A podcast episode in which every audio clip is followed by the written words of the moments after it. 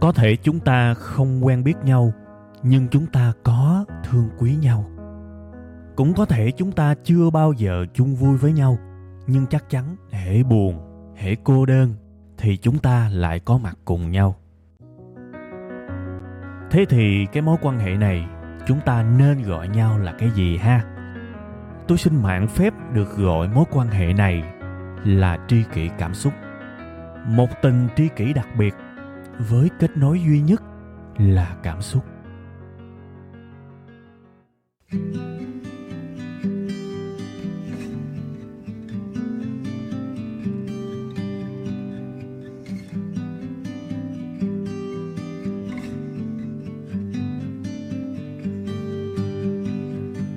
Rồi, xin chào tất cả quý vị khán thính giả yêu thương của tôi, đặc biệt là những tri kỷ cảm xúc. Chào mừng tất cả chúng ta, tất cả mọi người đã quay trở lại với một chốn bình yên vào mỗi đầu tuần. Đó là chương trình tri kỷ cảm xúc. Và cái khung giờ phát sóng của chúng ta vẫn như nhiều năm qua ha. Đó là vào lúc bảy giờ sáng thứ hai tại trang web là t k c x chấm v n. tê ca xê ích là viết tắt của tri kỷ cảm xúc các bạn nha. Nói ngựa ngựa vậy thôi, nhưng mà thiệt ra ở những cái kênh giống như là SoundCloud hay là Spotify hay là Apple Podcast thì năm giờ là lên rồi các bạn. Tại vì có những bạn phải thức dậy sớm đi làm đó, hay là có những bạn có thói quen dậy sớm, năm giờ dậy để tập thể dục.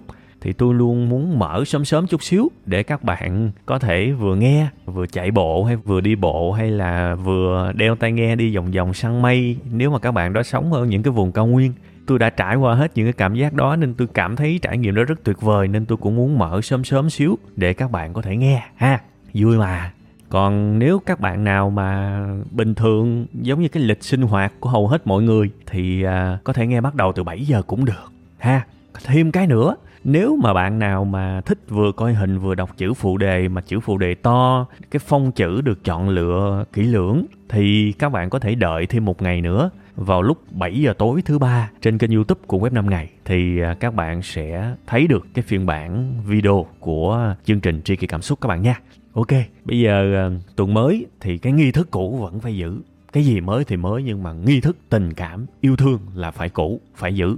Và cũ hoài luôn cũng được. Đó là gì? Chúc các bạn tuần mới nhiều niềm vui, nhiều niềm hạnh phúc, nhiều niềm yêu dấu, nhiều niềm hãnh diện, nhiều niềm tự hào. Nói chung là rất nhiều những cái kiểu niềm như vậy. Cái niềm nào mà ngon ngon, ngọt ngọt, dữ dữ thì là của các bạn hết. Đương nhiên là với điều kiện các bạn phải muốn những cái đó nha. Vì mình muốn thì mình mới có một cái tâm thế sống hướng tới những cái điều đó được nha. Tôi chúc các bạn sẽ có một cái tuần mới ngon cơm như thế ha. Ok, bây giờ mình vô vấn đề chính thôi. À, thiệt ra trưa nay tôi không, không có tính thu đâu các bạn. Cái tập này tôi đang thu vào buổi trưa đó. Tính là trưa nay là nghỉ ngơi thôi. Nhưng mà không biết làm sao các bạn, tự nhiên trưa nay chim hót quá trời. Ngộ vậy các bạn, nhiều khi cái lý do mà để thu Tri Kỷ Cảm Xúc cũng mắc cười lắm. Đang không tính thu, đang tính nghỉ trưa. Chim hót, chim hót quá trời hót. Tự nhiên cái xúc cảm nó trỗi dậy các bạn. Nhiều khi mình không tính được luôn á. Xúc cảm trỗi dậy tưởng thấy vui vui. Tự nhiên cái nó lóe ra những cái ý tưởng trong đầu. Đó thành ra tức cảnh sinh tình mà. Cảm hứng quá thì thu thôi ha. Thì cái chủ đề bữa nay là cái chủ đề gì? Đó là cái chủ đề mà nghe qua mắc cười lắm các bạn. Các bạn có bao giờ thấy ai mà gặp cái tình trạng mà bắt con tép bỏ con tôm chưa? Nghe rất là buồn cười đúng không? Hồi xưa giờ thấy người ta bắt con tôm bỏ con tép, thậm chí là bắt con tôm bỏ con ruốc. Vậy mà lại có cái tình trạng mà cuộc sống này lại xảy ra cái chuyện rất là hư cấu. Đó là bắt con tép mà lại bỏ con tôm. Ngộ vậy đó các bạn. Nhưng mà chuyện này có thiệt và nhiều khi trong các bạn cũng có đó. Mà không biết các bạn có nhận ra hay không? Cuộc sống này có những cái tôi đã nói nhiều lần rồi đó, nó mùng một trước mắt mà nhiều khi mình không thấy được. Khổ vậy đó, nhiều khi mình không thấy nha. Thì thôi bây giờ tôi sẽ lấy những cái ví dụ để mà minh họa cho các bạn ha. Tại vì nói gì thì nói, mình nghe cái hoàn cảnh thực tế, mình thấy được nhiều cái trong đó thì mình sẽ dễ đối chiếu và dễ nhận ra một cái điều gì đó hơn là những cái gọi là định nghĩa ha. Thường thường mấy cái chủ đề mà phức tạp mà tôi thấy mà không cần thiết thì tôi cũng chả có định nghĩa làm gì cho mệt. Cứ nói ví dụ, kể những câu chuyện thực tế thì tự nhiên mọi người sẽ hiểu thôi ha. Thì câu chuyện thực tế này là gì? Các bạn nghe vài tháng qua đó, ở uh, Tri Kỷ Cảm Xúc hay là trên YouTube á, các bạn sẽ nghe hai cái chữ mà tôi nhắc rất nhiều là cái chữ suy niệm đúng không? Các bạn yên tâm đi, uh, tập này tôi sẽ không chỉ các bạn lại cách suy niệm đâu, yên tâm ha. Tôi chỉ lấy nó làm cái đối tượng để mà phân tích thôi. Rồi quay trở lại ha. Suy niệm Có nghĩa là mình suy nghĩ về những gì diễn ra trong cái buổi, trong cái ngày đó để nhìn thấy là mình thích cái gì và mình không thích cái gì. Đó là bài suy niệm đơn giản nhất mà tôi đã nói với các bạn ha. Và tôi cũng nói với các bạn luôn là mình suy niệm lâu ngày thì chắc chắn một điều bạn sẽ biết rất rõ về bản thân mình. Bạn thích gì, không thích gì, nó rõ mồn một luôn. Vấn đề là có chịu suy niệm hay không. Thì khi mà tôi làm những cái kiểu như thế thì có một cái luồng quan điểm, tuy là nhỏ thôi các bạn, nhưng mà nó cũng có các bạn. Đó là nhiều người sẽ bảo là Ờ, không lo đi kiếm cơm mà cứ suốt ngày suy nghĩ thơ thẩn, chả làm được cái tích sự gì cả. Có nha, có những cái suy nghĩ kiểu như thế đó. Thế thì bây giờ mình phân tích liền luôn cái tình huống này để coi thử coi nó có liên quan về tới cái chuyện mà bỏ con tôm bắt con tép hay không. Bây giờ tôi hỏi các bạn nè, giả sử trên đời này có tồn tại một cái kỹ năng, đó là cái kỹ năng suy nghĩ thông suốt mỗi khi gặp bế tắc. Một người có cái kỹ năng đó, tôi hỏi các bạn, các bạn trả bao nhiêu tiền để có cái kỹ năng đó? Các bạn trả bao nhiêu tiền? Cuộc sống này có ai trong các bạn gặp bế tắc và không nghĩ được cái gì hết không? Và thậm chí có rất nhiều trường hợp gặp bế tắc không nghĩ được cái gì luôn, về lâu dài luôn á, cứ để nó trôi qua và âm thầm chịu đựng.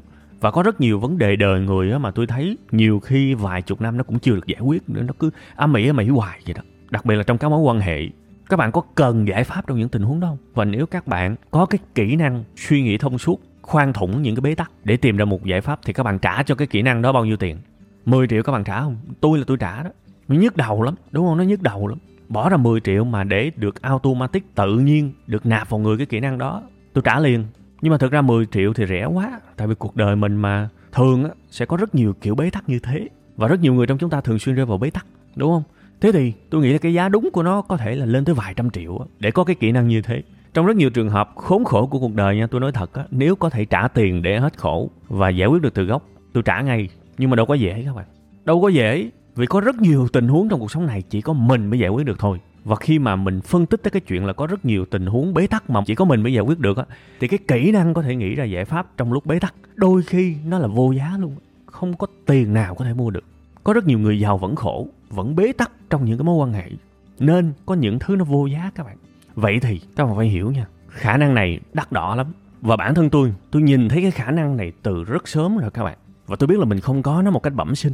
Và tôi biết nếu có tiền cũng khó mà mua được. Nên tôi định nó một cái giá rất cao các bạn. Tôi gán cho nó một cái giá rất cao. Nó có thể đáng giá vài chục tỷ cho cái kỹ năng đó. Cái kỹ năng mà nhìn thấy được vấn đề và giải quyết nó trong bế tắc. Tôi chọn con tôm. Nên tôi dành rất nhiều thời gian để bắt con tôm này. Bắt bằng cách nào? Bằng cách suy niệm. Mình phải suy niệm, suy niệm liên tục. Nó tỉnh hết mới có thể. Thì mình mới nhìn thấy được cái vấn đề nhỏ bé nhưng ảnh hưởng rất là lớn trong những cái cơn bão bế tắc mà mình gặp phải. Vì các bạn biết mà, khi bế tắc mình rất hỗn loạn. Bạn đủ tỉnh để bạn nhìn thấy được vấn đề và bạn giải quyết nó là bạn đỉnh lắm. Và tôi không được trời phú cái này. Tôi không thể nào bỏ tay vô túi mình lấy ra cái khả năng đó được. No, tôi phải đi tìm, phải đi bắt nó, giống như bắt một con tôm, một con tôm hùm vậy. Thế là tôi dành thời gian để tôi bắt con tôm đó. Và đối với tôi, dành thời gian để bắt con tôm này rất là đáng giá, không hề lãng phí. Nếu mà ai đó nói rằng sao cứ ngồi đó suy nghĩ thơ thẩn để suy nghĩ mấy cái chuyện vớ vẩn như vậy, xong không không dành thời gian đi kiếm cơm, tôi nói thiệt các bạn á, một tiếng đồng hồ bỏ tôi bỏ ra tôi suy niệm thì lấy một tiếng đồng hồ để đi kiếm cơm được nhiêu tiền? Chắc chắn nó chỉ là một số tiền nhỏ thôi. Và so với cái thành quả của cái con tôm kia thì nó là một số tiền mà cực kỳ nhỏ bé về mặt giá trị. Vì tôi định giá cái kỹ năng đó, tôi nói rồi, cái kỹ năng giải quyết bế tắc nó sẽ đáng giá vài chục tỷ, thiệt, nó rất quý á. Còn cái việc kiếm cơm đó thì cái giá thị trường thì có thể dễ dàng nhìn thấy, so sánh liền. Cái nào là con tép, cái nào là con tôm, cái nào là con ruốc, nhìn thấy liền. Và đương nhiên phải chọn cái lớn hơn chứ. Đương nhiên là hàng ngày mình đã có làm việc rồi, đúng không? Mình có làm việc chứ đâu phải mình lười, nhưng mình dành thời gian. Mỗi ngày tôi đều dành thời gian để hoàn thiện cái cần câu con tôm đó. Vì tôi không bỏ con tôm này. Tôi nói thiệt, tôi không bỏ con tôm đó. Đương nhiên chỗ này tôi nói luôn các bạn, mỗi người á, từng thời điểm có một cái sự ưu tiên. Nếu mà trường hợp đói quá, giống như tôi đã từng, thì chắc chắn là tôi phải ưu tiên number one, số một để đi kiếm tiền, để lo cái bầu tử mình trước. Và tôi nói cái câu chuyện này tôi rất hiểu nha, vì tôi đã từng trải qua rồi. Tôi đã từng sống những cái ngày mà buổi sáng tôi không biết là buổi trưa tôi có tiền tôi ăn cơm không mà. Thật luôn, nên tôi hiểu. Nên tôi cũng nói luôn, cái bài này rất có thể sẽ không phù hợp với những bạn mà đang ở cái trạng thái mà th- có thể gọi một cách trần tục là đang đói kém. Có thể không phù hợp. Lúc đó con tôm lớn nhất của các bạn là phải đi kiếm tiền. Các bạn có thể bỏ hết tất cả những thứ xung quanh để đi kiếm tiền. Tại vì có thực mới vượt được đạo, tôi đồng ý. Nhưng với rất nhiều những người khác, khi mà các bạn không đói, có thể các bạn không giàu, có thể các bạn không dư được bao nhiêu, nhưng các bạn không đói, thì đó là lúc rất thích hợp để chúng ta suy nghĩ về con tôm và con tép trong từng cái thời gian mà mình có để mà ra một cái quyết định. Tôi nói thiệt, và cái con tôm của cái việc suy niệm này nó cũng có thể giúp các bạn kiếm được nhiều tiền trong tương lai chứ. Vì các bạn suy nghĩ được giải pháp mà, thì có rất nhiều những vấn đề trong cuộc sống này người ta sẵn sàng trả tiền cho bạn. Khi bạn nghĩ ra được những cách hay ho, bạn đi làm thuê mà xem, khi mà đụng chuyện gì bạn cũng nghĩ ra được cách hợp lý và tuyệt vời, thì người ta để ý bạn liền. Mình chứng minh năng lực nó dễ lắm nha. Đó là một con tôm. Còn một con tôm nữa, khi mà tại sao tôi lại suy niệm, tại vì tôi luôn muốn biết, tôi luôn muốn hiểu mình. Bây giờ tôi hỏi các bạn tiếp nè, cái kỹ năng hiểu mình, cái khả năng bạn hiểu bản thân mình, hiểu sâu sắc, có thể là không hiểu hết nha, nhưng mà càng lúc càng hiểu sâu sắc. Bạn trả bao nhiêu tiền cho kỹ năng đó? Bạn trả bao nhiêu tiền? Tôi tin rằng nha, nếu mà rao giá mà khoảng khoảng ba trăm triệu và được ông trời ổng ổng ban cho cái khả năng mà hiểu mình, tôi tin rằng cái đơn đặt hàng á, chắc là đếm không xuể. ba trăm triệu rẻ quá, hay là ba tỷ? Tôi tin rằng ba tỷ chắc cũng có người mua, đúng không? Giá trị nó cao lắm các bạn, thậm chí là vô giá, cao lắm chứ. Vậy tôi, tôi dành một tiếng hai tiếng mỗi ngày để tôi suy niệm, đặc biệt là vào buổi tối. Tôi đang bắt một loạt các con tôm cực bự. Nếu mà nghĩ một cái thực dụng thì tôi cũng tham lam lắm chứ. Chẳng qua tôi thấy rõ con nào tôi nên bắt thôi. Buổi tối, đặc biệt là tối khuya, tôi không muốn làm việc là như vậy. Vì tôi không muốn bắt con tép, tôi không muốn bắt con ruốc. Tôi cứ nói nhiều về sự suy niệm á. Rất nhiều người cứ nghĩ tôi là ông này chắc chuẩn bị đi tu, ông này chắc chán cuộc sống rồi, xa rời trần thế. No các bạn, cái bài này hôm nay tôi sẽ cho các bạn thấy là cái góc nhìn của tôi nó còn đầy cái thực dụng các bạn. Các bạn muốn nhìn dựa trên kinh tế học, tôi sẽ nói chuyện kinh tế học cho bạn nghe thật. Các bạn muốn tính toán trên con số, tôi sẽ nói chuyện con số, được hết, không có vấn đề. Vấn đề tôi nhìn rất là rộng các bạn, tôi nhìn rất là bao quát. Và trước khi mà bắt con gì tôi phải nhắm chứ. Đặc biệt là tôi rất cố gắng để không sai lầm ở cái chỗ là nhiều khi mình bắt con ruốc mà mình lại tưởng mình đang bắt con tôm thì không được. Như vậy là bậy nha, nên phải nhớ nha. Mình phải nhìn rất là rộng để biết cái nào có cái giá cao hơn. Thiệt luôn. Nếu được hãy chơi một trò chơi thực dụng. Hãy định giá những việc mà các bạn làm. Bạn định giá thử coi coi cái giá nó mắc hay rẻ. Và nếu mà nó mắc, thậm chí là nó vô giá, thì nhiều khi nó rất đáng để các bạn làm á. Vì cỡ nào nó cũng cao giá trị hơn cái kia. Sẵn bây giờ tôi nói các bạn luôn một cái chuyện mà tôi cũng đã từng nói. Nhưng mà cái ví dụ này nó quen thuộc quá nên cho phép tôi nói lại. Đương nhiên là cái góc độ phân tích nó sẽ thuộc cái bài này chứ nó không thuộc cái bài khác. Đó là cái chuyện gì? Thức khuya để làm việc. Thức khuya để làm việc cũng giống như cái trường hợp mà mình thấy con tôm mình bỏ mình không lấy. Ý, ui, dục con tôm. Ê, ruốc kìa, ruốc kìa, hay quá, ruốc kìa, bắt ruốc. Nó buồn cười tới mức đó luôn các bạn. Bây giờ tôi hỏi các bạn là các bạn định giá sức khỏe của các bạn bao nhiêu tiền? Ở đây có ai đã từng thấy cái hóa đơn của những cái bệnh viện quốc tế không? Hoặc là cái hóa đơn của những người mà đi qua Singapore để chữa trị những cái căn bệnh mà nó liên quan tới hư hao sức khỏe đó. Các bạn có bao giờ thấy những hóa đơn đó chưa? Các bạn có bao giờ thấy được cái giá của việc mất sức khỏe chưa? Có rất nhiều người trong chúng ta ở đây cả đời đi làm cũng không đủ tiền để trả cho những hóa đơn đó đó. Tôi nói thật, thành ra chi phí của sức khỏe rất là cao. Mỗi một ngày nếu các bạn trải qua, các bạn sống trong cái ngày đó và các bạn không đau yếu, các bạn không có một cái cơn đau nào cả, tình trạng sức khỏe bình thường, các bạn trả cho cái trạng thái đó bao nhiêu tiền? Bạn thử suy nghĩ nghiêm túc về cái chuyện này nha. Bạn trả cho cái trạng thái đó bao nhiêu tiền?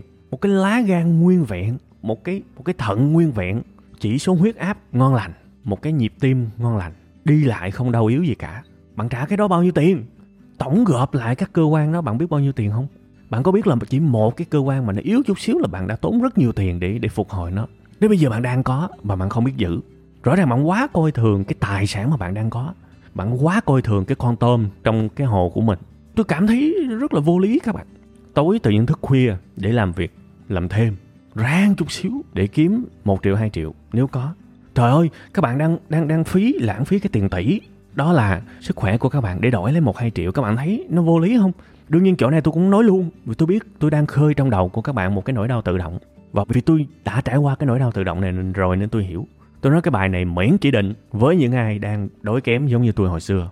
Tại vì khi mà mình đói rồi thì mình phải cố hết sức để sinh tồn trước rồi tính gì tính. Khi mình đói thì mình phải kiếm cơm là bình thường. Nhưng nếu bạn không rơi vào trường hợp đó thì tôi cảm thấy là trong tình huống này không có gì phải phản ứng hay là đau khổ cả. Tại vì các bạn đâu có đói. Nếu các bạn không đói kém thì tôi cảm thấy những gì mà tôi đang nói áp dụng trong cái bối cảnh đó là hoàn toàn hợp lý thôi. Không có vấn đề gì phải nói đây cả. Thiệt, tự nhiên mình đang không đói kém.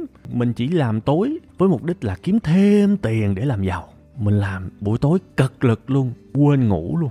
Trả một cái giá là sức khỏe của mình. Các bạn biết là buổi tối là cái lúc mà cơ thể mình đó, nó nghỉ ngơi các bạn. Các bạn cứ làm cứ làm. Trời ơi, đó là cách mà các bạn hủy hoại rất nhiều bộ phận cơ thể của mình. Để coi hệ miễn dịch yếu nè, trao đổi chất yếu nè, tim gan phèo phổi, tất cả đều yếu hết chỉ bằng cái việc là không ngủ đủ thức khuya. Kinh dị thiệt, cái giá phải trả rất lớn các bạn. Cái thế hệ mà làm việc trí óc và máy tính trong cái thế hệ này đó các bạn chưa già, nên là đôi khi chúng ta không biết được cái thế hệ này cái tuổi thọ trung bình là bao nhiêu, mình không biết được đâu, có thể mình sẽ phải chờ thêm vài chục năm nữa. Nhưng mà nhìn với cái góc nhìn y học á, kể cả là y học cơ bản á, các bạn sẽ thấy là rất là khó để có thể sống khỏe một thời gian dài. Nếu mà cứ làm như thế, mình trụ được tới bao giờ? Và mình đang đổi cuộc sống của mình để lấy mấy triệu bạc, đúng không? Thế thì bạn đang bắt cái gì vậy? Bạn đang bắt con tôm hay là con ruốc? Tôi là tuyệt đối là buổi tối là tôi phải ngủ. Vì tôi nhìn thấy được cái sự liên quan các bạn. Tôi ngủ và ngủ đủ là tôi đang làm ơn cho cơ thể của mình á. Vừa làm ơn mà vừa, vừa biết ơn luôn á. Tôi đang giúp cơ thể mình vì tôi biết là cơ thể mình nó sẽ giúp ngược lại tôi. Mình phải nhìn rộng ra chứ. Thành ra có nhiều cái nó vô lý vô cùng các bạn. Người ta cứ bắt con ruốc mà người ta tự hào là mình đã ra một quyết định đúng. Rồi cũng có rất nhiều trường hợp than phiền với tôi là trời anh ơi em nhớ con em quá, em nhớ gia đình em quá mà vì hoàn cảnh em phải đi lao động thường xuyên xa xôi. Tôi mới hỏi gặn lại là nhà em thiếu thốn lắm hay sao, em có nợ gì to không? Cuối cùng hỏi ra không có nợ gì hết các bạn. Đi làm xa và công tác liên tục là vì lương cao thôi. Nếu mà làm công việc ở gần nhà vẫn sống được nhưng mà lương không cao. Thế là bạn này quyết định là bỏ nhà, để vợ con nhà, đi làm xa, gửi tiền về. Ngày nào cũng em yêu con lắm, em thương con, em nhất trên đời này. Ok, nếu mà em dùng chữ nhất thì anh mới nói chuyện được. Chứ nếu mà em dùng chữ em yêu con, em nhì trên đời thì anh không có gì để phản biện. Nếu em dùng chữ nhất thì em phải ưu tiên cho chữ nhất chứ. Bây giờ em thử định giá coi, thời gian ở bên con em trả nhiêu tiền. Nếu em trân trọng cái trải nghiệm đó thì em sẽ phải trả một cái tiền rất là cao và không có cái gì mua nổi. Tại vì cái tuổi thơ của con mà mình bỏ đi, cái giá nó lớn lắm. Ngày nào mình cũng bảo là em thương con, em nhớ con em quá, đại khái như vậy. Trong khi em đi, em, em lại không chọn cách bên con mà em lại đi kiếm tiền. Em lại chọn cái cách kiếm nhiều tiền.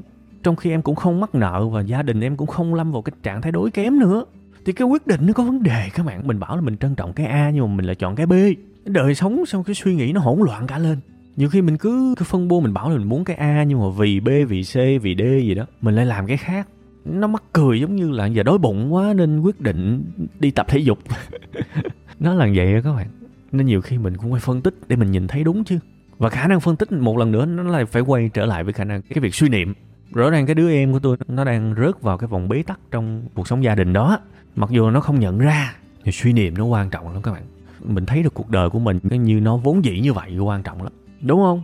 Nhiều khi mình ra một quyết định sai mà mười năm sau, hai mươi năm sau mình mới biết nó sai. Ha, nên ok, cái bài này cũng lấy mấy ví dụ rồi. Chắc là cũng tới cái lúc mà chốt lại được rồi. Tôi chỉ muốn nói với các bạn, nếu các bạn bảo là các bạn cần thực dụng thì ok, tôi cho các bạn thực dụng đụng nóc luôn á. Các bạn hãy thử định giá những hoạt động của các bạn trong cái khoảng thời gian đó đi. Định giá đi. Và định giá cái hoạt động thay thế mà bạn sẽ làm. Sau đó bạn so sánh coi cái nào to hơn thì bạn bắt. Ví dụ tám giờ tối mỗi ngày bạn ngồi bạn học cùng con. Và bạn dành thời gian đó để bạn làm kiếm thêm tiền. Bây giờ trong tám giờ đó bạn chỉ làm được một việc thôi. Bạn làm được cái A thì bạn không làm được cái B. Nó giống như là chi phí cơ hội trong kinh doanh vậy đó. Nhưng mà thôi bỏ qua đi. Bây giờ mình nói cái trần tục luôn.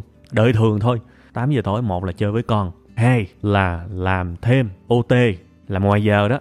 Để kiếm thêm bảy trăm ngàn ví dụ vậy. Và trong bối cảnh là gia đình này không thiếu nha. Không đói nha. Trong bối cảnh đó mới mới xài được cái bài này. Thì bây giờ nè bạn định giá đi. Một bên làm là được bảy trăm ngàn và một bên là chơi với con, hiểu con để coi ngày hôm nay nó đi học nó có vấn đề gì mình chưa nắm được. Trải nghiệm đó bạn trả bao nhiêu tiền, rồi sau đó bạn ra quyết định. Tôi nói thiệt, mình sống kiểu như thế ít khi nào mình sai lầm và mình hối tiếc lắm. Bạn muốn thực dụng thì tôi cho bạn thực dụng kiểu đó luôn nha. Đương nhiên cái việc này là khó nha, không phải khó về mặt kỹ thuật mà là khó về mặt tâm lý, và nhiều khi nó còn có những cái cảm xúc mà nó tội lỗi nữa mà mình không tiện nói ra. Thì thôi, bài này tôi gieo một cái hạt. Để làm được những hành động mà định giá hàng ngày như thế này, coi thế thôi chứ nó dũng cảm lắm các bạn. Không có đơn giản đâu, nhưng nó sẽ đáng. Cuộc sống của các bạn sẽ đáng. Và bạn sẽ không bao giờ rơi vào cái tình trạng là bắt con tép bỏ con tôm. Thậm chí là trong nhiều trường hợp bắt con ruốc bỏ con tôm. Thậm chí nhiều trường hợp bắt con lăng quăng bỏ con tôm. Nhiều khi thấy mà thì không hiểu nổi. Nhưng mà thôi ha, dù sao thì đây là quan điểm của tôi. Tôi hy vọng là sẽ mang đến cho các bạn một cái sự tham khảo nào đó để các bạn có thể áp dụng trong cuộc sống của mình. Còn nếu mà không có giá trị gì hết thì thôi cứ nghe cho vui ha. Bật lên nghe trong lúc chạy bộ hay là đi bộ, có người nói nhảm để các bạn hoàn thành hết hai mươi phút chạy bộ thì vậy cũng được rồi ha. Rồi ok, bye bye các bạn nha. Xin chào và hẹn gặp lại vào tuần sau.